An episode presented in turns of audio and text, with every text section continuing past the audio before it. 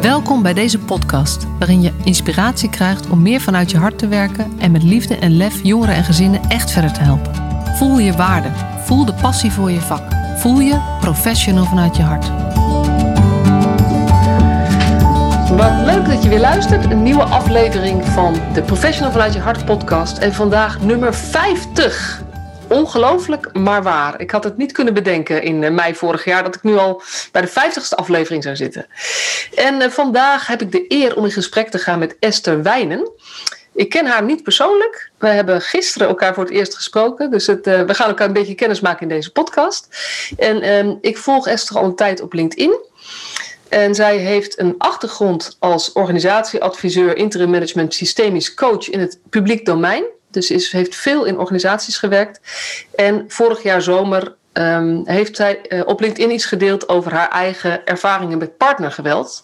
En dat is eigenlijk hetgene waar ze het afgelopen jaar heel veel over heeft gedeeld op LinkedIn. En wat ook de aanleiding was, omdat ik dacht, je hebt een verhaal te vertellen. Je combineert het met kennis van het sociaal domein, publiek domein, zowel van de professionele kant als van de kant als, uh, uh, als je zelf in zo'n shit situatie zit, hoe dat dan is. Dus vandaar mijn uitnodiging. Van harte welkom Esther. Dankjewel. Um, en de eerste vraag die iedereen van mij krijgt is: Ben jij een professional vanuit je hart? Ja, dat, dat pretendeer ik wel te zijn, is dan mijn neiging om te zeggen. Omdat ik meteen merk dat ik een soort aarzeling heb van ja, ben ik dat? Hè? Wie ben ik dat om dat van mezelf te zeggen? Want ervaart de ander dat dan wel altijd zo? Maar um, ja, vanuit mijn uh, intentie en vanuit mijn, mijn visie, hoe ik wil kijken naar naar mensen en mensen in organisaties en mensen die iets voor andere mensen doen, uh, vind ik wel dat, dat het moet gaan over, ja, ben je verbonden met je hart en kan je de ander als mens zien? En dat kan je volgens mij alleen maar als je kijkt vanuit je hart. En um, dus ja, in die zin, ja. Ja, nou, met een uitleg uiteindelijk volmondig ja. Maar wat ik wel interessant vind, is je zegt, um, ik, weet het, ik weet het niet, omdat ik niet weet of een ander het ook altijd zo ervaart. Ja. En is dat voor jou ook de maatstaf, de ervaring van de ander?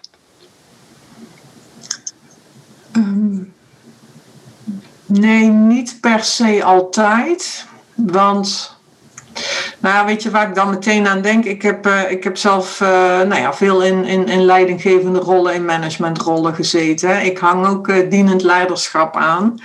En um, nou ja, dat is ook een vorm van leiderschap uh, waarbij veel het hart komt kijken. Hè? Ook omdat je kijkt zeg maar, vanuit compassie. Maar het gaat ook over dat je zowel empathisch als kritisch mag zijn. En, en empathisch zijn wil niet altijd uh, zeggen dat je alles maar doet wat, wat de ander wil. Hè? Ik bedoel, uh, soms gaat eerlijk of duidelijk zijn is ook een vorm van compassie. Al is dat niet wat de ander verwacht. Dus dat zijn ook momenten waarop de ander van jou kan vinden of ervaren of denken dat jij, uh, dat jij niet vanuit je hart uh, uh, bezig bent. Dus, hè, want ook ja, werken vanuit het hart. hoe, hoe kijk je daarnaar? Hè? Ik bedoel, dat, dat is ook op meerdere manieren interpreteerbaar. Ik kan dan vanuit mezelf bijvoorbeeld verantwoorden dat ik dat doe vanuit mijn hart. Maar toch is daarmee niet altijd gezegd dat de ander dat zo ervaart. En ik vind het wel belangrijk om ja, verbinding te houden met de ander, mocht, mocht hij dat zo niet ervaren. Maar ik weet ook, je kunt niet altijd alles uh, zeg maar uitgelegd krijgen. En dat, dat hoeft ook niet, want dan zou je weer bezig zijn met alleen maar hè, je eigen vervulling. Dat het alleen maar goed is als je dat ook positief bevestigd krijgt. En uh, werken vanuit het hart gaat niet altijd over dat jij uh, zelf direct positieve bevestiging daarvan ervaart. Ik denk dat dat ook wel meteen een belangrijk punt is om, om los te laten als je werkt vanuit je hart. Ja, ja, en interessant. Ja, leuk ook. En dat haakt ook wel bij mij. Want um, de, wat soms moeilijk is, als je deze beweging volgt, die hartsbeweging, um, hoe goed je dat ook doet, of hoe zuiver intentioneel je dat ook doet, het wil niks zeggen over het eindresultaat. Nee. En daar leg je wel de vinger uh, ook op, nou niet deze zere plek, maar op, de, op, de cruciale, op het cruciale verschil. Op het moment dat jij die twee aan elkaar gaat koppelen en dat als maatstaf gaat gebruiken, in mijn beleving doe je dan ook af van de autonomie van de ander. Want dan zeg je, ik doe het zus en zo, en nu verwacht ik dat de ander dan meegaat met mij. Maar die ander mag nog steeds zijn eigen keuze maken.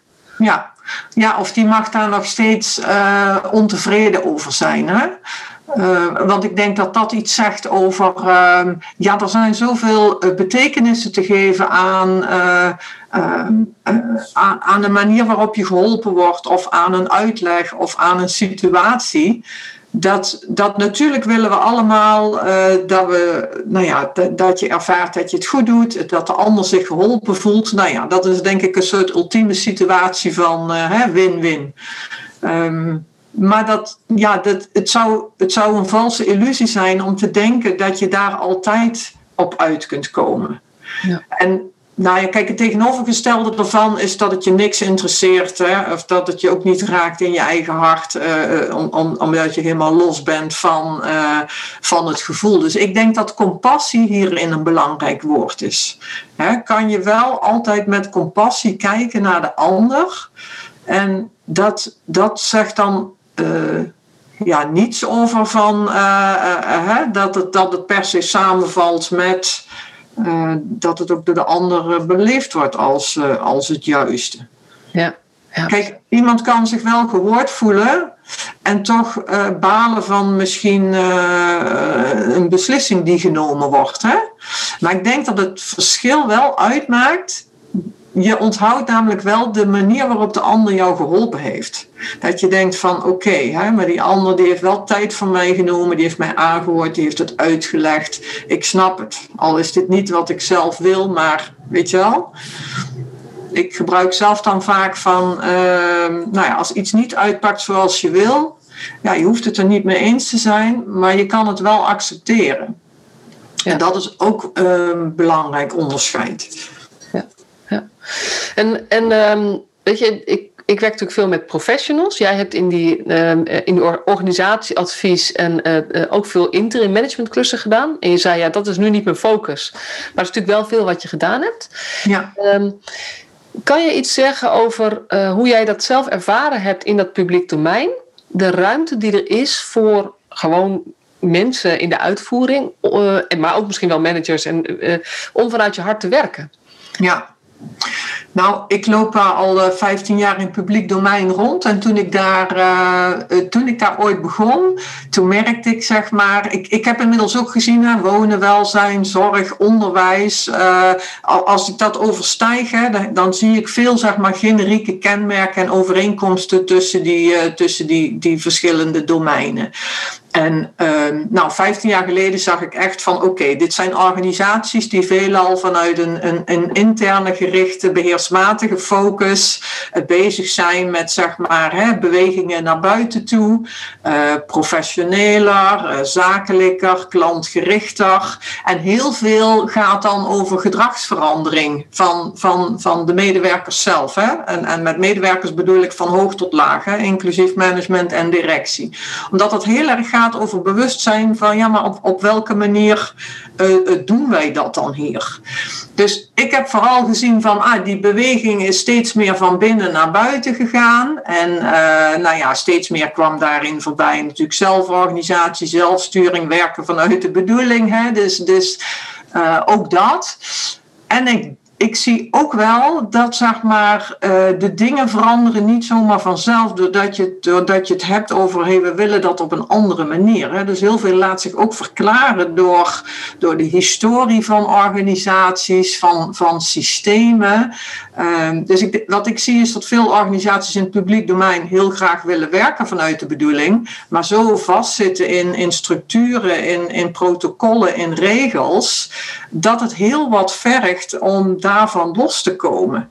En uh, dat, ja, dat, dat heb je niet even voor elkaar in de zin van een veranderd project of we gaan het nu anders doen. Of de, daar heb ik ook altijd heel veel misvatting over gezien.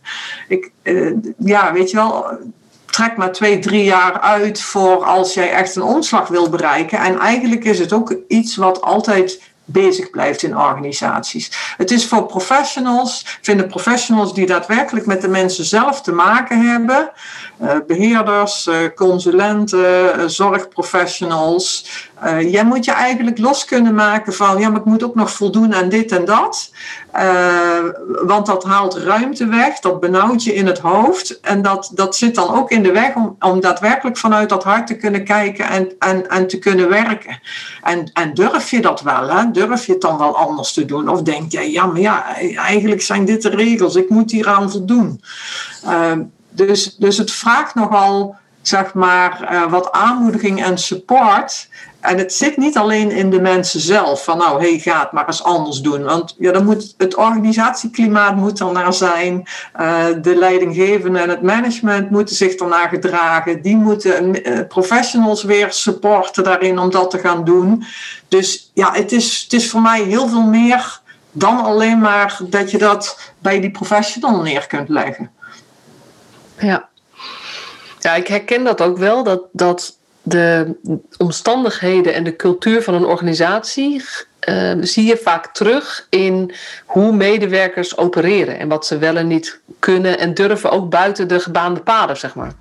Ja. Tegelijkertijd um, denk ik wel eens, als we wachten tot die transformatie in de organisatie geweest is, dan zijn er ook al heel veel medewerkers, heel veel professionals, zijn eigenlijk uh, nou ja, of afgevlakt of weggegaan, omdat zij niet kunnen werken op een manier die bij hen past. Zo voelen ze dat. Dus dat, dat is eigenlijk mijn reden dat ik denk, ja, uh, eens, het zou moeten. Prachtig. Transformatie van organisaties, culturen kost jaren. Maar laten we alsjeblieft mensen ook nu wat, ja, gewoon, ja, wel maar van, van, van, van deze kant supporten. Ga het gewoon doen. Want er is meer ruimte dan je eigenlijk denkt. Ja, dan zeg ik ook eh, direct volmondig ja. Denk, ja, daar ben ik helemaal mee jou eens. Want inderdaad, hè, wachten op allerlei voorwaarden totdat die ingevuld zijn. Uh, ja, dat, dat is ook alleen maar weer belemmeringen opwerpen voor jezelf. Hè? Dus, dus uiteindelijk begint het wel bij jezelf. Van uh, wie jij bent, wat voor jou belangrijk is en wat jouw waarden zijn. En wil jij het dan anders doen? En ga dan op zoek naar de ruimte die je hebt. Hè? Dus, dus voeg je niet naar zo wij dat hier of zo geldt dat hier. Hè? Maar blijf altijd je eigen wijsheid gebruiken van uh, waarom kan dat niet anders? Hey, ik wil dat eigenlijk zo doen. Uh, uh, wat kan ik dan wel doen? Waar heb ik wel invloed op? Dus, en, en dat vind ik ook, dat vind ik ook het, het mooie, want daar zit heel veel kracht en tegenbeweging in. juist wat professionals ja, van onderop zelf al kunnen doen. Hè? Dus ehm, ja, wacht niet op, maar ga het zelf creëren. Ja, helemaal ja. en hoe kijk jij daar dan? Um, want jij bent natuurlijk vaak betrokken echt bij, de, bij ook de hogere lagen in de organisatie. Om het maar over hoog en laag te hebben. Wat ook al een heel interessante uitspraak is, zeg maar. Ja. Maar, maar, toch. Want daar spelen natuurlijk dezelfde soort processen. Ook die managers of die directie. Um, um, uh, of de. Uh, nou, ik weet niet hoe al de, al de mensen in de functies heet. Die hebben eenzelfde soort uitdaging. Om op zoek te gaan naar wat kan ik wel binnen de situatie zoals die is nu, zeg maar. Gebonden aan bepaalde dingen. En wat zijn dan helpende, uh, wat is dan jouw benadering daarbij? Of hoe help jij mensen daarbij? Om die ruimte te creëren, te pakken, te zoeken, te um, nemen? Nou, weet je wat ik, uh, wat ik uh, iets wat ik vaak heb meegemaakt uh, in mijn interimopdrachten is dat je natuurlijk binnenkomt en dat er de, de, de eerste nou ja, opvatting die er ligt, of, of wat vaak de aanleiding is voor zo'n veranderopdracht, is ja, wij, wij willen een bepaalde kant op. Het, het, het professionals moeten een beweging maken en ja, hè, daar, daar, nou ja, daar gaat het dan over ik ga altijd eerst uh, nou ja, een paar dagen zeg maar, uh, rondlopen en, en proeven en in gesprek. En uh, nou ja, letterlijk tot me door laten dringen van wat, wat, wat, wat zie ik hier allemaal gebeuren? Wat hoor ik? Hoe gedraagt het zich? Welke patronen zie ik? En daarin is eigenlijk altijd gewoon, uh, uh, nou ja, dat is ook een systemische wet. Weet je, wat op de werkvloer leeft, zie je in het management en, en in directie ook terug.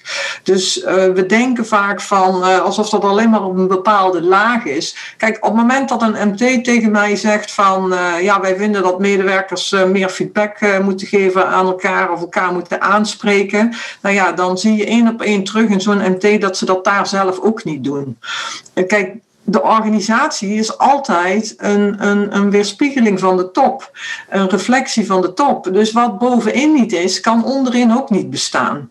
Dus weet je, dat vraagt gewoon heel veel bewustzijn. En ook daar um, is het dus van belang dat, dat, dat, dat management en die laag ook voorgaat in de verandering die je wil zien. Je kunt iets niet van je mensen verwachten als jij dat zelf niet laat zien. En Weet je, ook, ook wat ik nu vertel lijkt heel simpel, maar toch is dat vaak waar nog heel erg een moeilijkheid ligt. Hè? Want ook daar zitten mensen al jarenlang in bepaalde straminen, of laten zich ook daar weer gijzelen door van alles wat moet, of verantwoording die moet worden afgelegd. Of, hè, terwijl, uh, nee, maak ook daar eens de tegenbeweging. Ga anders kijken. Waarom moet iets op een bepaalde manier? Kan dat niet anders? Uh, hoe kunnen zij zelf uh, patronen doorbreken? Want dan, kijk, op het moment dat jij dat laat zien, uh, dan draag je dat ook uit in de organisatie. Het is net zoals dat jij naar een gezin uh, kijkt waar kinderen zijn. En dan zeggen wij altijd van nou, kinderen die voelen feilloos aan welke sfeer of spanning er, er thuis heerst of tussen de ouders. Nou ja, dat is met een organisatie net zo. Als je het dan vergelijkt even hè, met, met, met, met medewerkers en management. Ja, dan zit ik even te luisteren alsof ik in een organisatie werk waarin ik het gevoel heb dat ik niet zoveel kan. En dan hoor ik jou en dan denk ik, Oké, dus dat betekent dat vooral het management eerst aan zet is, want zij moeten, um, zij moeten voorgaan en dan kan ik pas volgen. Het kan een beetje machteloos maken richting professionals. Dus hoe geef jij die vertaling? Uh, Nee, ik zeg gelijk uh, nee, omdat ik denk van, weet je, dan gaan we weer uit van een soort volgorde en voorwaarden. En ik geloof dat het en-en is, hè? beide bewegingen naast elkaar.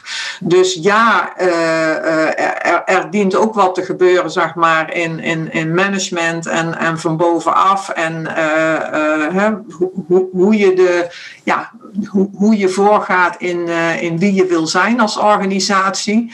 Maar dat neemt niet weg dat je daarnaast als individu ook een verantwoordelijkheid hebt om, om te doen en om te handelen. Want dat gaat heel erg over, ja, maar wie ben jij zelf? En wij hebben allemaal, uh, dragen persoonlijke waarden in ons. En, en, en die van mij zijn misschien iets anders dan die van jou, maar in een organisatie waar 100 professionals werken, hebben we 100 mensen lopen die allemaal eigen persoonlijke waarden hebben. En waarom werk jij vaak bij een organisatie? Omdat je daar echt wel haakjes vindt vanuit jezelf naar de organisatiewaarden. Dus je gaat ook kijken naar, hey, hoe maak jij daar een vertaalslag in? En op die manier, ja ik vind het denk ik niet eens zozeer van heb je de verantwoordelijkheid om, maar gaat dat voor mij veel meer over, ja, maar wie wil je zelf zijn? Hè? Het is gewoon je eigen autonomie. Wil jij dan in een organisatie zitten en dan maar, maar af gaan zitten wachten of zitten klagen, ik ben afhankelijk van het management of ja, hier gebeurt nooit wat? Of kijk je naar jezelf en keer je het om en denk je van, hé, hey, wat kan ik wel doen? Eh, ik denk altijd, ja, je wilt toch niet naar een uh, dag dagelijks naar je werk toe gaan en aan het einde van de dag gefrustreerd zijn over van alles en nog wat. Ik denk, nee, weet je wel, daar ligt ook wel echt je eigen verantwoordelijkheid. Maak er wat van binnen de mogelijkheden die er zijn. En hoe meer je dat doet, dan zul je ook zien dat je je mogelijkheden vergroot. Ja. Ja, het is wel mooi, want dit komt bij heel veel gesprekken ook naar voren. Het is ook iets waar ik zelf veel mee bezig ben. Dat, weet je, je hebt een cirkel van invloed. En aan de ene kant voelt het beperkend als je tegen jezelf zegt: hier ga ik me alleen maar op richten. En tegelijkertijd, als je dat doet, merk je dat je cirkel van invloed vergroot wordt. Ja. Dus dit is een soort van tegengesteld. Dat je eigenlijk eerst je minder druk gaat maken over alle dingen die in die cirkel van betrokkenheid zitten. Dat je dat, in mijn boek staat natuurlijk van weet je, dat je dat dan moet loslaten voor nu, want daar kan je niks mee.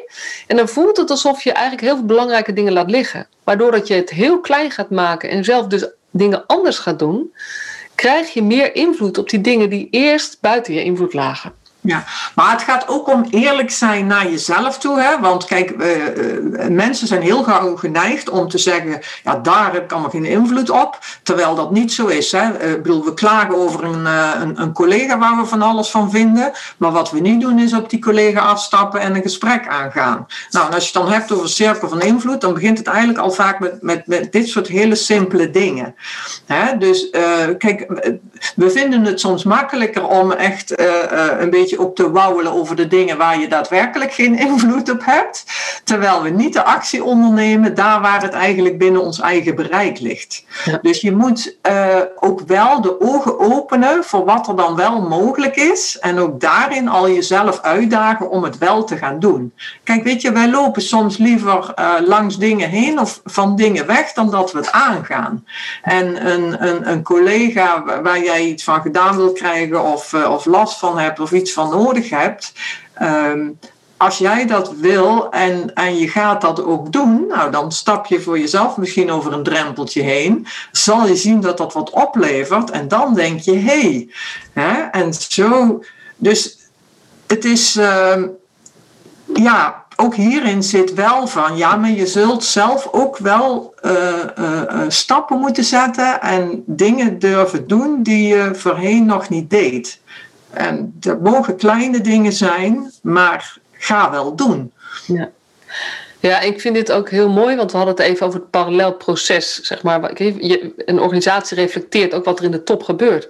Maar ik geloof dat dat ook direct uh, doortikt naar de mensen met wie je werkt of voor wie je werkt. Dus uh, de cliënten um, uh, bij de, de, de, jongeren, de ouders en de jeugdzorg.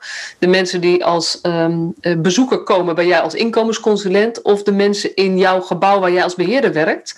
Ja. Hoe jij hier, je hierin opstelt is ook wat, wat je terugziet in hoe um, cliënten, um, patiënten, mee, zeg maar bewoners reageren op wat, je, wat jij daar probeert te bewerkstelligen. Ja, nou, weet je wat ik. Uh, ja, het is misschien een, uh, een, een, gekke vergelijking, maar dat voorbeeld komt nou in me op.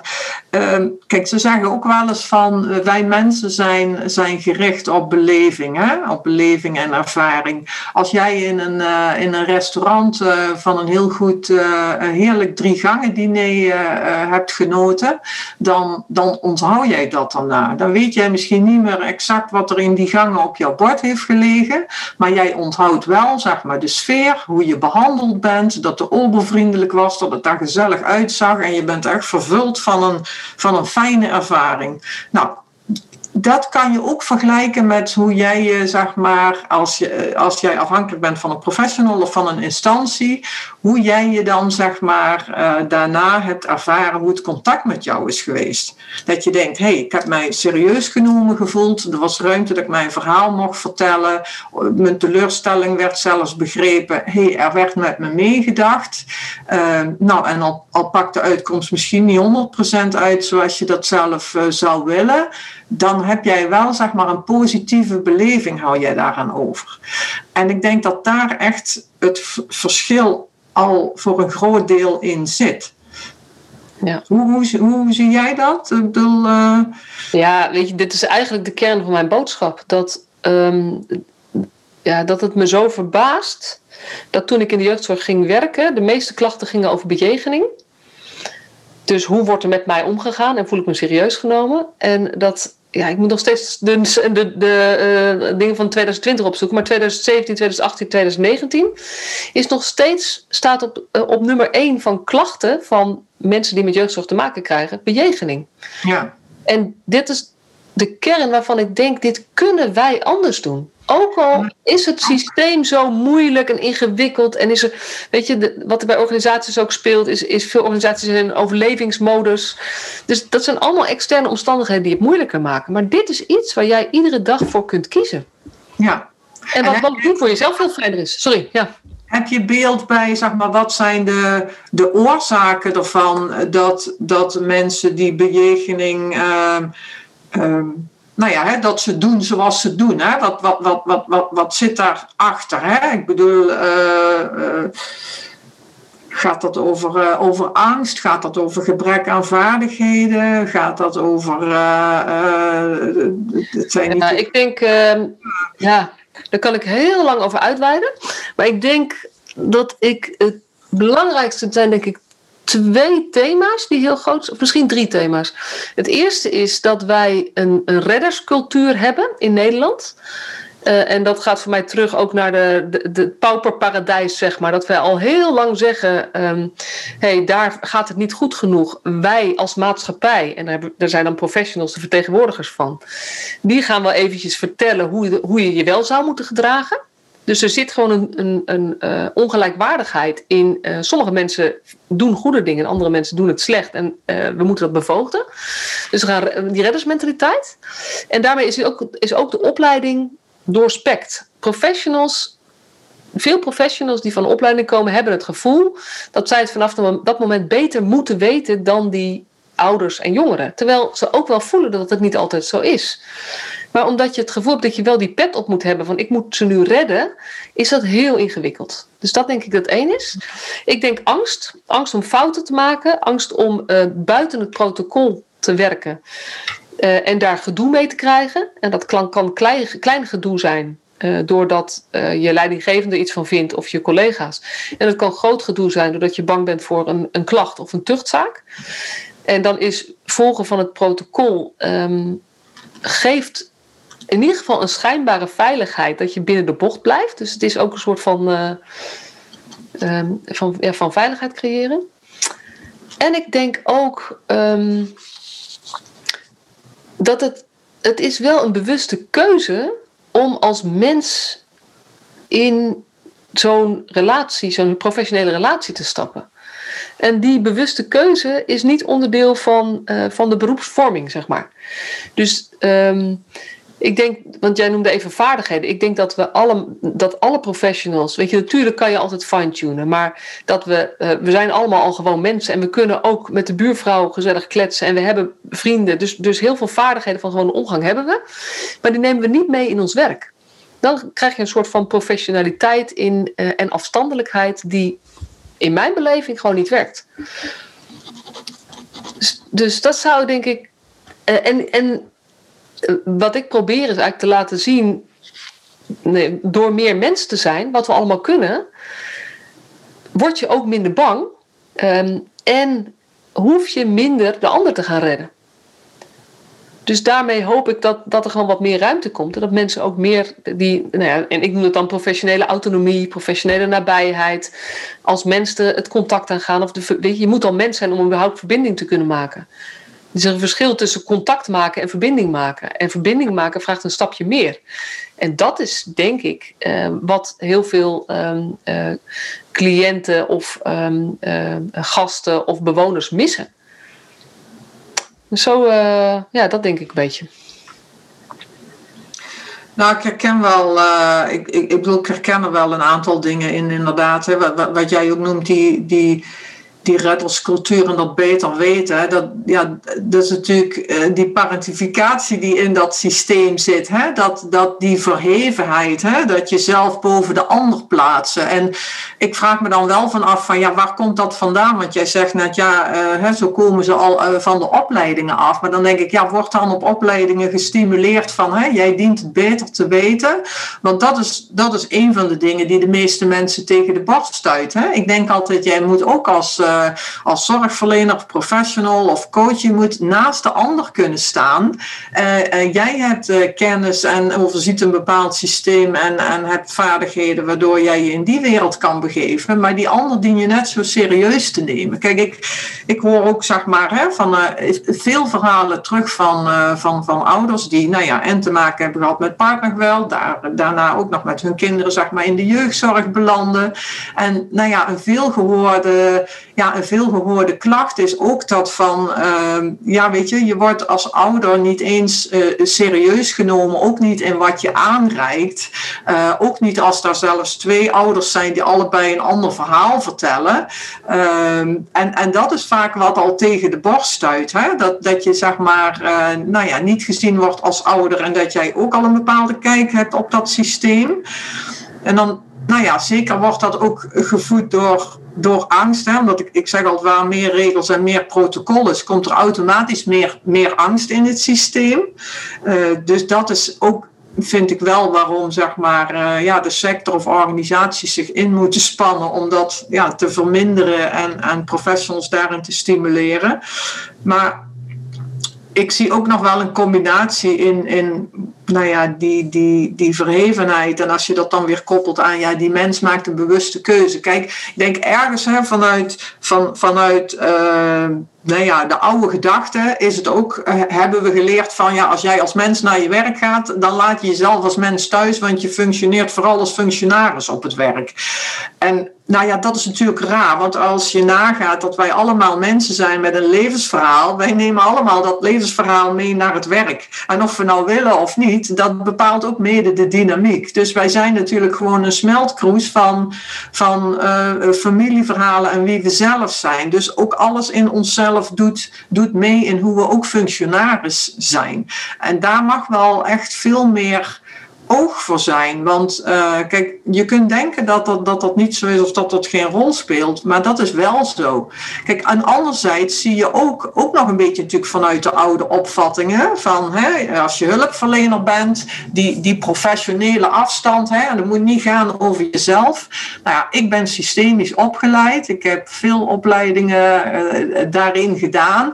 Nou ja, ik leer daar niet anders dan ook mijn lichaam te gebruiken als instrument, mijn eigen verhaal te bewonen, weten hoe dat een rol speelt. Juist om dat niet de overhand te laten zijn in hoe ik naar de ander kijk, maar wel te weten van hé, waar reageer ik zelf vanuit mijn patronen of uit mijn systeem. En als ik me daar bewust van ben, kan, kan ik, hoef ik ze ook niet zeg maar, te gebruiken en in te zetten. Maar het maakt het ook wel weer, en dan weer even terug te gaan naar dat hart, het maakt het ook wel weer makkelijker om vanuit compassie naar die ander te kunnen kijken. Want hè, die, die, die ander is net zoveel als jou. Uh, hè, de ander is niet meer of minder dan jou, maar jij bent ook zeker niet uh, meer of minder dan de ander. Ja. Dus ja, terug, terug naar die gelijkwaardigheid, inderdaad, van, van, van die drama-driehoek naar die winnaars-driehoek, maar, maar vooral ook, uh, ja, ik vind professionele afstand, dat vind ik ook wel echt een jeukwoord, zeg maar. Ehm, en um, maar dat is ook nog natuurlijk nog lang niet, nog lang niet eruit. Want we zitten nog eh, met zoveel generaties uh, zorgprofessionals en, en, en, hulpverleners. Dat, dat hier nog natuurlijk van allerlei verschillen in, in rondgonzen. Hè? Ja. Zo, zo, ik bedoel, veel professionals vinden bijvoorbeeld uh, ook ouders bedreigend of ervaringsdeskundigen uh, bedreigend. Uh, nou ja, net zo goed zijn er ook genoeg die dat dan weer niet vinden. Maar ja, het, het is er altijd al, allebei en we moeten het daar ook over kunnen hebben. Hè? Anders ja, worden we ons daar ook niet van bewust. Ja. Misschien is een mooi bruggetje naar jouw eigen verhaal, zeg maar. Want uh, je, je, laat het al even vallen zo tussendoor. Je hebt ook zelf ervaringen aan de. Ja, ik, ik hou niet van het woord cliënt. Aan de andere kant van de tafel noem ik het maar gewoon. Um, kan je er iets over vertellen? Wat, uh, uh, wat je ervaringen zijn, wat ook de, de keuze is geweest om hier meer uh, over te gaan vertellen en over te gaan praten? Ja, nou, ik ehm, ik heb zelf voor gekozen. Vorig jaar uh, werd mijn jongste zoon uh, 18 en uh, voelde ik uh, nou ja, letterlijk een, een, stukje last van me afvallen. Van hé, hey, mijn zoons zijn nu volwassen en ik draag al, al 24 jaar lang een, een, een, geheim met me mee. En ehm, ja, ook in mij was opnieuw wel weer een, een beweging gaande van ja, weet je, dit, dit is eigenlijk gewoon een belangrijk verhaal. En dit verhaal dient verteld te worden. En wat mij daarin vooral drijft, is dat zeg maar, uh, nou ja, als het gaat over, uh, over huiselijk geweld uh, of partnergeweld, dat ja, veel in de stereotype beeldvorming bijvoorbeeld toch vaak gaat over kwetsbare vrouwen, afhankelijk aan de rand van de maatschappij, zonder werk of inkomen. En ik dacht, ja, maar weet je, ik was gewoon, ik ben gewoon een slimme, sterke vrouw, zelfstandig, zelfredzaam. Dat was ik toen ook al en toch ben ik daarin terecht gekomen. En uh, ja, weet je wel, dus ook ook veel mensen, gewoon hoogopgeleide mensen, mensen waarvan je het niet zou denken, mensen met een sociaal leven, eh, die komen daar ook in terecht. En uh, dat vond ik ook belangrijk om taboe te doorbreken en dat we betere beeldvorming krijgen over slachtoffers. En, en ook om het bewustzijn van mensen zelf te verhogen die in zo'n relatie zitten en die misschien wel denken, ja, weet je wel, is, dit is blijkbaar uh, wat het leven met mij in petto heeft. Terwijl, ja, als je niet ook hoort dat, dat het beter kan of dat je anders verdient, ja, dan denk je zo ook niet. Dus ja, ik had, ik had verschillende redenen om ermee naar buiten te gaan. En nou ja, mijn eerste bericht heeft zoveel losgemaakt dat, ik, uh, dat, dat er een, een, ja, echt een hele hoos aan reacties op me afkwam. En ik direct gevraagd werd door de media en door organisaties. Uh, dat ik, dat ik ook besloot van ja, dit, dit, dit moet ik gewoon gaan volgen. Weet je wel, hier, uh, hier, hier ligt zo'n behoefte, hier zit zoveel energie op en, en dit kan ik gewoon niet negeren. En dat, uh, ja, dat ben ik vervolgens ook gaan doen. Ja. En kijk, ik heb niet, uh, ik heb niet zeg maar zelf uh, met jeugdzorg uh, te maken gehad. ik, ik, ik bedoel, ik heb zeker wel ermee te maken gehad dat het natuurlijk effect heeft op mijn kinderen. En, en dat, dat dat op school uh, bemerkt is. Maar ik bedoel nooit vanuit de invalshoeken van uh, hey, hier speelt huiselijk geweld. Ik heb dat natuurlijk ook zelf heel lang uh, ja, verborgen en verdrongen. Hè? Ook, ook zelfs na de scheiding. Um, ja, weet je, juist als ik daar nu op terugkijk. En, en juist gelukkig omdat, omdat, omdat kennis zich beter, ontwikkelt. Omdat er meldcodes zijn. Omdat er nu ook op scholen anders gekeken wordt. Denk ik, ja, het is, het is heel belangrijk om in de breedte te zien. Um, ja, wat, wat hier allemaal in gebeurt en wat, en wat worstelingen zijn. Want ik vind het van de andere kant gewoon afschuwelijk om te horen. Ik bedoel, ik, ik, ik heb honderden verhalen krijg ik binnen. Uh, veel mensen met kinderen, ik bedoel tegenwoordig als je ja, in, in huiselijk geweld zit en, en, en je hebt kinderen, dan kom je al bijna ja, sowieso in die jeugdzorg terecht. En de grootste angst voor mensen, voor ouders, is om regie te verliezen. En wat gebeurt er vervolgens? Ze, ze verliezen vaak de regie en voelen zich niet geholpen. Dus dat, dat gaat me wel erg aan het hart. Daarom vind ik het ook zo belangrijk om daarover te blijven spreken. Hè? Niet alleen ja, vanuit persoonlijke voorbeelden en ook illustreren van ja, hoe werkt dat dan? Maar ook uh, ja, ben ik natuurlijk gewoon. Uh, um, ja, als organisatieadviseur uh, geboeid door hoe werken systemen, zeg maar. Hè? Hoe, hoe, hoe werkt dit dan? Hoe gedraagt dit zich dan? Dus het, het boeit mij natuurlijk van meerdere kanten wat, ja, wat er allemaal gebeurt. Ja, ja en um, voor jou voor jou, nee, niet voor jou. Het is belangrijk, denk ik, om te zeggen: huiselijk geweld gaat dus niet alleen over als je klappen krijgt. Nee huiselijk geweld gaat juist ook over ziekmakende patronen waar jij. Zeg maar, en dat is dan niet zichtbaar. Het is hetzelfde als dat we meer aandacht hebben nu voor emotionele kindermishandeling en emotionele verwaarlozing, wat niet tastbaar is. Maar dat is ook iets wat onder huiselijk geweld valt en wat ook bij, in, binnen partnerrelaties kan gebeuren. Ja. ja, dat klopt. Ik heb zelf uh, ja, zowel fysiek geweld als, uh, als psychisch geweld meegemaakt. En juist dat heeft gemaakt dat ik ook nog heel lang na de scheiding, nog jarenlang in die patronen ben blijven hangen. Hè? Ook vanuit eigen opvattingen over uh, het doen hoe het hoort, samen ouders zijn, moeten we samen oplossen. En ja, weet je, ik, ik heb daar zeven, acht jaar lang in klem gezeten na de scheiding nog. Uh, en ik verzuchtte op een gegeven moment van jeetje, ik ben al, ik ben al, al, al acht jaar gescheiden. Nou maak ik dit al vijftien jaar mee. Uh, weet je wel, en nog zit je daarin vast. En dan denk ik, ja, en dit, dit gebeurt, dit overkomt mensen nu nog steeds.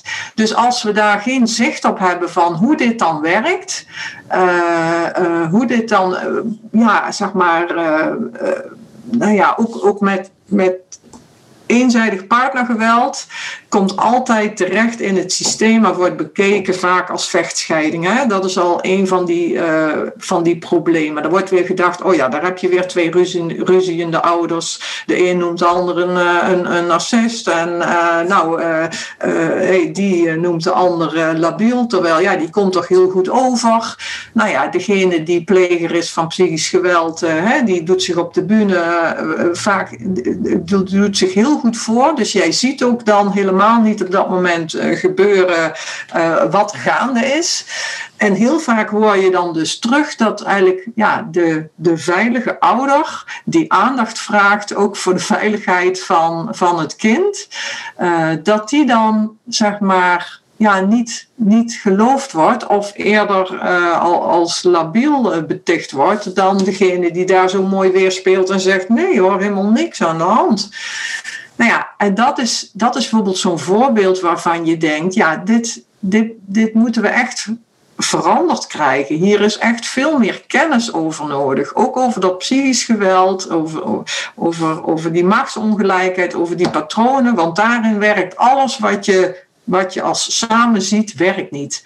He, dus dat is ook eh, bekend, is ook bij de, bij de experts eh, bekend. Die, die, die roepen daar ook toe op. He. Ik bedoel, samen is gewoon een contra-indicatie op het moment dat je te maken hebt met eenzijdig partnergeweld. En dat maar heb, je dan een, heb je dan een, weet je, dat is natuurlijk een hele platte vraag, en toch ga ik hem stellen. Heb jij dan een, zeg maar, een tip voor professionals want, want veel jeugdzorgprofessionals krijgen te maken inderdaad met, met, laten we het dan toch even vechtende ouders noemen. Ouders met een compleet andere visie op wat er aan de hand is. Ja. En zij hebben niet allemaal die expertise waar jij het nu over hebt. Ja. Heb jij, heb jij ja, toch tips of, of dingen waar mensen op kunnen letten? Of, of, of uh, alertheid of zo?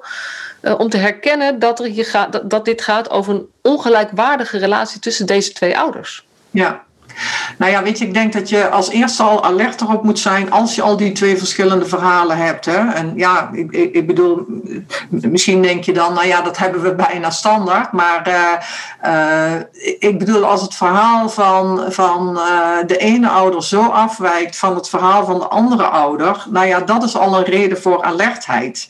Ehm, dan is het ook belangrijk dat je bij jezelf voelt van hé, hey, welke, welke neigingen word je dan bij jezelf gewaar? Hè? Welke neiging heb je om waarin mee te gaan? Hè? En dat, dan denk ik, dan komt ook dat eigen mens zijn daarbij kijken. Hè? Want, je, want je veroordeelt misschien wel uh, heel snel uh, de ene ouder of de andere ouder. Dus um, ik denk nou, een tip is om niet te snel af te gaan op wat je in, uh, in een enkele afspraak ziet. Hè? Want uh, je moet echt uh, afstand hebben en patroon doorzien over meerdere dingen heen. En dat, dat ontdek je niet zeg maar even bij één, bij één tour, tourbeurt.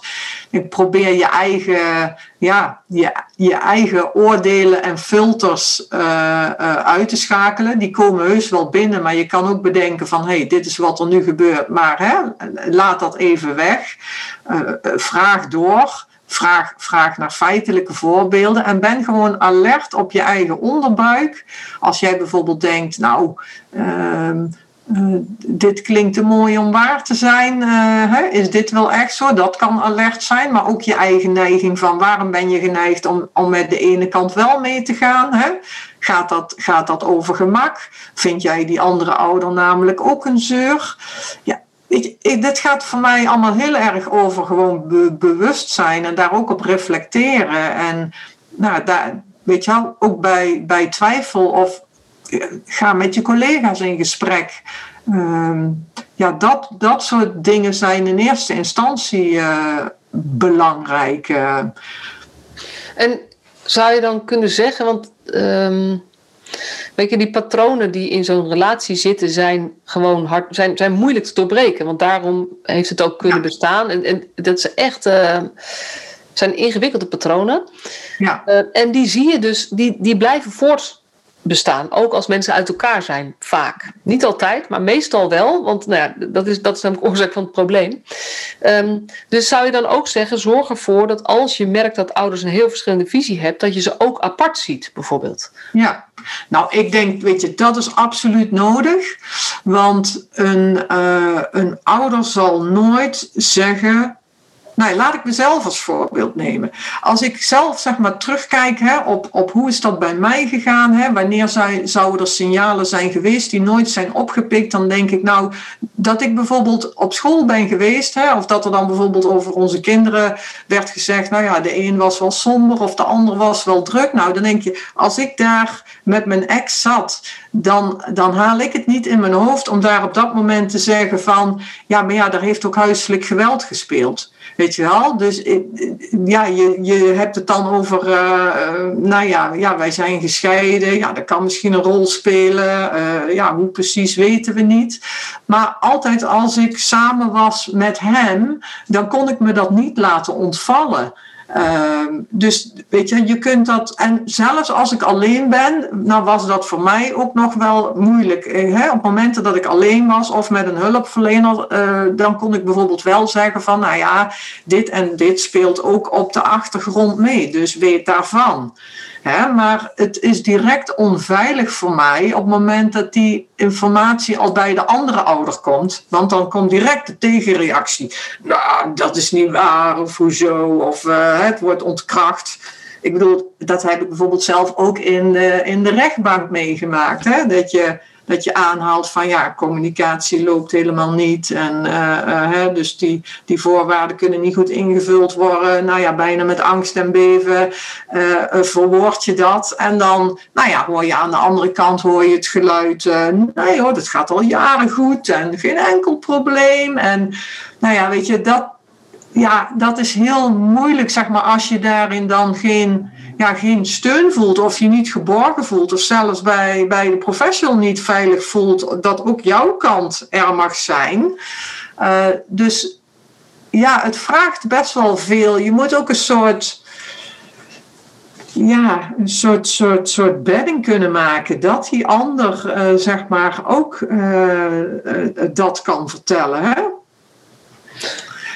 En dan gaat het er helemaal niet om. Want zelf ehm, als ouders aan mij vragen van ja, hoe ga ik ermee om als ik bijvoorbeeld uh, met die jeugdzorg te maken heb of met de rechtspraak. Uh, nou ja, vaak adviseer ik dan juist ook, hè, ik niet alleen, uh, ook, ook een aantal anderen die zelf ervaringsdeskundig zijn van hè, uh, nou, vraag zoveel mogelijk zeg maar, aandacht voor de veiligheid van je kind. Daar is het je om te doen. Hè? Laat, laat weg wat je zelf allemaal van je ex vindt of wat je allemaal met hem mee hebt gemaakt. Hè? Want, want op het moment dat je dat al te veel naar voren brengt, dan vindt de professional vindt jou vaak al een, een zeurouder en dan keert het zich tegen je. Dus, dus het is eigenlijk, ja, weet je, dat zijn ook weer voorbeelden dat je dus ouders leert van hoe ga je ermee om als je daarmee te maken hebt. Hè? Want er gaat ook aan weer over autonomie en cirkel van invloed. Hè? Um. Maar eigenlijk is het. Dus daar schrik ik ook wel weer van. Um, en ik snap het, maar ik schrik er ook van. Eigenlijk is ervaringsdeskundige ouders, die dus in, dit, in deze situatie hebben gezeten of zitten, adviseren aan andere ouders die hier net mee te maken hebben. Pas op dat je niet alles zegt tegen de hulpverlening. Ja. Ja. Ja, omdat we, ja, precies. Omdat je eigenlijk, uh, eigenlijk uh, voelt, dat dan, voelt dat dan ook weer als: hey, wat is het systeem waar je mee te maken krijgt? En hoe, zeg maar, ga je zelf om met dat, uh, met dat systeem? Wat werkt daarin wel voor je en wat niet? En weet je, er is natuurlijk niet zoiets als één ideaal model wat altijd voor iedereen geldt. Hè? Maar het is ook weer gebaseerd op de verschillende ervaringen. En, en daarin genomen uh, wat werkt wel en wat werkt niet. Dus zeg maar, om niet de schijn tegen je te hebben. Want er zijn daadwerkelijk, want die voorbeelden hoor ik ook steeds terug, zeg maar. En, en uh, ik wil niet zeggen dat dat alleen bij hoogopgeleide ouders speelt, maar dat is natuurlijk met name de groep die ik spreek. Hè, van, uh, nou, als, uh, als hoogopgeleide vrouw heb je vaak al de hulpverlener tegen je. Er wordt ook soms letterlijk tegen je gezegd, nou ja, jij bent zo slim je zou dit wel eens allemaal in scène kunnen zetten. Of er wordt letterlijk gezegd, kom, jullie zijn hoogopgeleid los, uh, los dat even zelf op. Dus ook een ander verwachtingspatroon. Net alsof de hulpverlener vaak denkt: ja, kom, dit is niet waarvoor we zitten. Hè, soms vraag ik me ook wel eens af, ja, zou het komen omdat er zoveel vrouwen in de hulpverlening uh, werken? En, en, en hebben dan vrouwen eerder de schijn tegen dan bijvoorbeeld mannen? waarbij ik zeker niet uitvlak dat ook andersom dit ook voorkomt. Want er zijn ook natuurlijk gewoon mannen slachtoffer en, en je hebt ook hele venijnige vrouwen die alles inzetten om maar. Hè? Dus, dus het, het is ook wel natuurlijk oprecht ingewikkeld, maar ehm, ik, vind het wel, ja, ik vind het wel kwalijk, zeg maar, dat ehm, ja, veel, veel, uh, veel mensen zich niet, ja, niet, niet geholpen voelen. En ehm, ja, ik heb ook wel eens het woord gebruikt, uh, het is bijna stratego, hè? dat je bijna zelf ook strategisch te werk moet gaan. Uh, van hé, hey, wat, hoe, hoe blijf ik zelf de regisseur en hoe laat ik dan het systeem voor mij werken? Dus een ouder die aan mij vraagt van ja, mijn, mijn, mijn hulpverlener of mijn jeugdbeschermer, uh, die, die doorziet niet wat er gebeurt en wat kan ik dan doen? En dan zeg, ik ook, nou ja, weet je wel, uh, probeer de ander zonder dat je te veel opdringt, hè, maar wel de informatie aan te reiken. Gewoon van hier is sprake van partnergeweld. Hè, dit is wat er dan speelt, dit is wat die focus op, op je eigen kind. Hè? Dus dat, die paar, dat in ieder geval die hulpverlener niet denkt, nou, dat, dat, die, die proberen hier wel met elkaar wat uit te vechten. Want dat. Maar je moet dus, je moet dus continu ook naar allerlei, ja, soms bijna omwegen zoeken. Hoe krijg jij uh, de aandacht gevestigd op, op wat jij uh, daadwerkelijk uh, wil? Ja. Kijk, en ik voel zelf heus wel, zeg maar, in de mensen waar ik contact mee heb, voel ik echt wel het onderscheid met mensen die verantwoordelijkheid nemen voor zichzelf en er niet op uit zijn om, om, om, om hun ex, uh, uh, nou ja, van al, in van alles en nog wat tekort te doen. Dat gaat ook niet over ouders die ik spreek die zeggen: ik wil uh, mijn kind weghouden bij, bij de onveilige of de gewelddadige ouder. Ik spreek gewoon, zeg maar, heel veel mensen die zeggen: weet je, ik wil gewoon rust en veiligheid voor mijn kind Uh, omgang met beide ouders prima. Maar ik wil wel dat er ook oog is voor wat er, voor wat er wel is. En, en die, zij voelen zich ook afhankelijk van die, van die hulpverlener. Want je hebt die hulpverlener ook nodig. Ja, en ik heb veel minder mensen gesproken dan jij natuurlijk. Maar dit verhaal herken ik helaas wel. Dus, dus ik, vind het ook, ja, ik vind het heel mooi hoe je het uitlegt. En ik, ik voel ook wat voor grote opdracht dit is voor hulpverleners. Omdat het zo moeilijk is. Omdat het voor een deel gaat over processen die mensen zelf niet eens doorhebben. Ja. Bovendien zitten mensen, eh, of het nou vrouwen of mannen zijn, die, die eh, nou ja, toch zich in de minder sterke positie voelen. Uh, dat zijn mensen die voelen zich ook eigenlijk uh, steeds wanhopiger worden, omdat ze niet uitgelegd krijgen wat er aan de hand is. Ja. Ja. Waardoor ze zich eigenlijk ook weer zelf kleiner gaan voelen. Waardoor je een soort van self-fulfilling prophecy krijgt. Die geen recht doet aan de werkelijkheid. Ja. Ja, en wat ik dan soms ook wel echt ingewikkeld vind, is als je voorbeelden hoort, ja, dan gaat het, gaat het wel weer over het systemen, misschien minder over de professional. Maar dat je ook vaak ziet dat zeg maar, hè, natuurlijk in zo'n casus soms meerdere partijen betrokken zijn. Hè, dus bijvoorbeeld niet alleen een jeugdbeschermer, maar, maar ook de GGZ. Hè, ook omdat er bijvoorbeeld hulpverlening nodig is. En dan, nou ja, dan gaat bijvoorbeeld eh, de GGZ, die, uh, nou, die wordt dan ook erbij betrokken en die wil dan weer zelf onderzoeken doen. En niet de voorgeschiedenis meenemen die er al ligt, want ja, die willen hun eigen objectieve vaststellingen doen. En dan, en dan begint dat hele circus begint weer opnieuw. Uh, en, en, en die ouder wordt daar ook opnieuw. Weet je, en dat, dat, dan vraag ik me ook af van, jeetje, daar zit dus ook alweer die verhevenheid in, hè? Van uh, nee, blijkbaar wat er al ligt en alles en iedereen die al signalen afgegeven heeft of al betrokken is in het dossier en dan toch denken van nee, wij, wij gaan dit gewoon zelf opnieuw bekijken. En dan, en dan uh, ja, het, het, het, probleem van misdiagnoses. Nou, ik heb daar toevallig pas ook weer zelf een artikel over gedeeld van, van een orthopedagoog wat ik, wat ik toevallig las in, in, in het Augio magazine. Dat, dat was heel treffend zo van hè, getraumatiseerd getraumatiseerde kinderen worden heel vaak gediagnosticeerd op, uh, op ADHD of op autisme. Of, of, omdat, omdat we niet doorzien dat dat eigenlijk te maken heeft met zeg maar, trauma. En dan denken we van ja, maar uh, die kinderen die vertonen best normaal gedrag. Ja, maar kinderen die zitten ook helemaal in hun overlevingsmodus. Uh, kinderen die, die weten precies hoe ze zich moeten gedragen, zeg maar, bij, bij de onveilige ouder, om daar vooral niet het risico te lopen dat. Dus ja, weet je, ook daar moet je kennis van hebben om dat, om dat te kunnen begrijpen. Ik weet ook zelf als ouder als geen ander hoe dat werkt en hoe dat soort mechanismes ingesleten zijn. Ook bijvoorbeeld bij mijn kinderen, die, die hè, uh, ook al zijn ze volwassen, bijvoorbeeld nu nog het mechanisme in hun hoofd hebben. Uh, vindt papa dat dan wel goed? Wordt papa dan niet boos? En dan denk ik van, nou, en dat, weet je, dat zijn zulke ingesleten patronen. Dat laat ook zien hoe moeilijk het is om dat psychisch geweld achter je te laten. Hè? Want dat zit gewoon helemaal, helemaal uh, uh, in je. Ja. Ja, dus ik kijk even naar de, naar de klok en we zijn al, uh, uh, nou ja, al ruim aan het, door de tijd eigenlijk. Um, maar waar ik wel benieuwd naar ben, is jij zegt: Ik heb besloten uh, toen, mijn, toen mijn jongste zoon 18 was, dat was voor jou een moment dat je dacht: Oké, okay, nu kan ik er nou ja, iets mee gaan doen, zeg maar. Maar hoe, hoe is het voor jouw kinderen dat jij, nou ja, je praat natuurlijk ook over hun vader. Ja.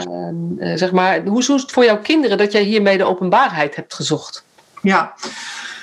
Nou, ik heb, uh, ik heb zeg maar. Uh, het, het, het, het, eerste stuk van, van, van de beweging en ook het kiezen voor de openbaring, dat, dat heb ik echt vanuit mijzelf gedaan. Om, omdat ik dacht, weet je, nu, nu gaat het over mij. Ik, ik, ik hoef dit verhaal niet meer mee te nemen mijn, mijn graf in. En ik bedoel niet zo bewust hoor, maar bijna zo van, van ja, ik leef hier al 24 jaar mee en ik, en, en, en, en ik hou me in om allerlei redenen. Toen, toen die hoos op mij afkwam, heb ik wel echt een pas op de plaats gemaakt en gedacht ho, voordat ik hier verder mee ga, daar wil ik het eerst met mijn zoons over hebben. Dus ik, ik heb ook echt met hun allebei gezeten en verteld over van waarom ik dit doe, waarom ik dat belangrijk vind. Dat dat, dat, dat niet gaat over het verhaal van uh, zeg maar hun vader of wat mij allemaal aangedaan is. Maar dat het ook natuurlijk vooral gaat over uh, mij, mijn verhaal, wat het met mij heeft gedaan, hoe ik het heb beleefd, maar ook natuurlijk de andere kant, hè, hoe ik daar gewoon uitgekomen ben. En dat ik dit verhaal wil vertellen, juist voor dat taboe doorbreken en die betere beeldvorming en dat bewustzijn. En dat, dat, dat snappen zij. En uh, nou, wij hebben het er bij tijd en wijle over. En ik ben het natuurlijk inmiddels ja, veel ook in de media verschenen. En, en ik hang op een expositie. En um, ja, ik hou met hun het lijntje open. En ik ben me er ook van bewust uh, dat het natuurlijk voor hun ook op een bepaalde manier. Uh, dus ik, ik doe niks uh, zeg maar. Ik, ik, ik wel overwogen zet ik mijn, zet ik mijn stappen. En hou ik ook oog voor, voor hun belang en hun gevoel. Maar ja, zij zijn inmiddels ook op de leeftijd dat zij zichzelf ook heel goed bewust zijn. En dat wij daar ook weer samen op reflecteren op, op, op wat, wat, dit, uh, wat dit is en inhoudt en hoe het werkt en ook hoe het hen beïnvloedt en hoe zij ermee te maken hebben. Dus kijk, we kijken er met z'n allen niet meer van weg. En ik denk dat alleen dat al een goed voorbeeld is, dat ik daarin, uh, ja, daarin een ander voorbeeld kan zijn en dat het bespreekbaar is. Um, ja. ja. Ja, precies. En dat is ook, weet je, dat, dat um, je vertelde ook, je bent, je bent bezig met een boek over jouw ervaringen. Ja. En dat vind ik ook zo mooi wat je daarin vertelde. Weet je, natuurlijk gaat het over wat is er gebeurd. Wat zijn jouw ervaringen? Maar dat is een deeltje van het boek. En uiteindelijk gaat het boek ook heel erg over wat jouw reis is geweest, die ontdekkingsreis, zeg maar. Maar ook hoe gaat het nu verder? Ja, dus, dus ook dat boek is niet alleen maar een beschrijving van wat er gebeurd is, maar juist over wat er met jou gebeurd is uh, en, en hoe je daar nou ja, ook ja, aan ontworsteld hebt, klinkt dan zo. Nee, maar ik zeg ook vaak van, weet je, mijn verhaal over partnergeweld uh, is aan de andere kant een verhaal over persoonlijke ontwikkeling. Weet je, het is gewoon, uh, het is gewoon deel van mijn levensverhaal. Ik, uh, ik, ik, ik, ik heb het ingesloten, hè, want ik geloof er ook niet in van ik moet iets afsluiten of buitensluiten. zo werkt het niet. Nee, het is deel van mij, het zal altijd deel van me zijn en, en het heeft me ook gevormd. Maar er is zoveel meer dan dat. En ik ben mijn weg ingeslagen om, te, om, om ook te ontdekken wie ben ik dan zelf, waar kom ik vandaan, wat, wat is mijn aandeel, mijn familiegeschiedenis, hoe kijk ik daarnaar, uh, al, alle dilemma's en worstelingen als, als, als moeder, terwijl uh, ja, dit, dit ook gewoon blijft. Dus dus het gaat ook vooral over, over, over kracht en kwetsbaarheid, over, over moed, over wijsheid. En daarmee wil ik anderen inspireren. En uiteindelijk gaat dat ook weer over autonomie. Weet je wel, je bent, niet, je bent niet je omstandigheden, je bent wie je in essentie bent en hoe jij in het leven wil staan. Nou, ik vind het prachtig om het zo af te sluiten. Is er nog iets wat je, wat je graag zou willen toevoegen of uh, meegeven? Of denk je het is goed zo? Volgens mij is het goed zo. Ja, nou dankjewel voor het mooie gesprek. En uh, heel veel succes met het schrijven van je boek. Ja, dankjewel. Nou, jij ook uh, bedankt voor de uitnodiging. Vond het, uh, vond het fijn om erover uit te wisselen. Volgens mij kunnen we er nog wel uren over door. Maar nou, dat kan op een later moment nog. Ja, dankjewel. Superleuk dat je weer luisterde naar deze podcast. Dankjewel. Nog even kort een paar belangrijke dingen. Ten eerste, het is mijn missie dat de jeugdhulp weer een sector wordt waarin bevlogen, liefdevolle professionals jongeren en gezinnen echt verder helpen. Daarom maak ik deze podcast voor jou. Wil jij deel uitmaken van deze beweging van Professional vanuit je hart, waarin professionals elkaar steeds opnieuw inspireren? Begin dan met het lezen van mijn boek. Je kunt de eerste hoofdstukken helemaal gratis lezen. Ga naar professionalvanuitjehart.nl/slash boek. Ten tweede, wil je alle podcastafleveringen overzichtelijk onder elkaar? Abonneer je dan op deze podcast. Klik in je podcast-app op de button subscribe of abonneren. En elke keer als er een nieuwe podcastaflevering gepubliceerd wordt, ontvang je automatisch een berichtje. Ten derde, ondersteun je mijn missie? Geef me dan een review via je podcast-app, bijvoorbeeld iTunes of Spotify. Op die manier kan ik nog meer professionals bereiken. En ken je een collega voor wie deze podcast ook interessant is? Dan zou het super zijn als je hem of haar de podcastaflevering doorstuurt. Bijvoorbeeld door de link te kopiëren via Spotify. Ik vind het altijd heel leuk om berichtjes te ontvangen van luisteraars om te horen wat je van een podcast vindt, of als je misschien vragen of suggesties hebt. Of als een aflevering je een bepaald inzicht heeft gegeven of er iets in beweging is gekomen. Stuur me dan even een berichtje op masha.professionalvanuitjehart.nl via de website of stuur me een connectieverzoek op LinkedIn.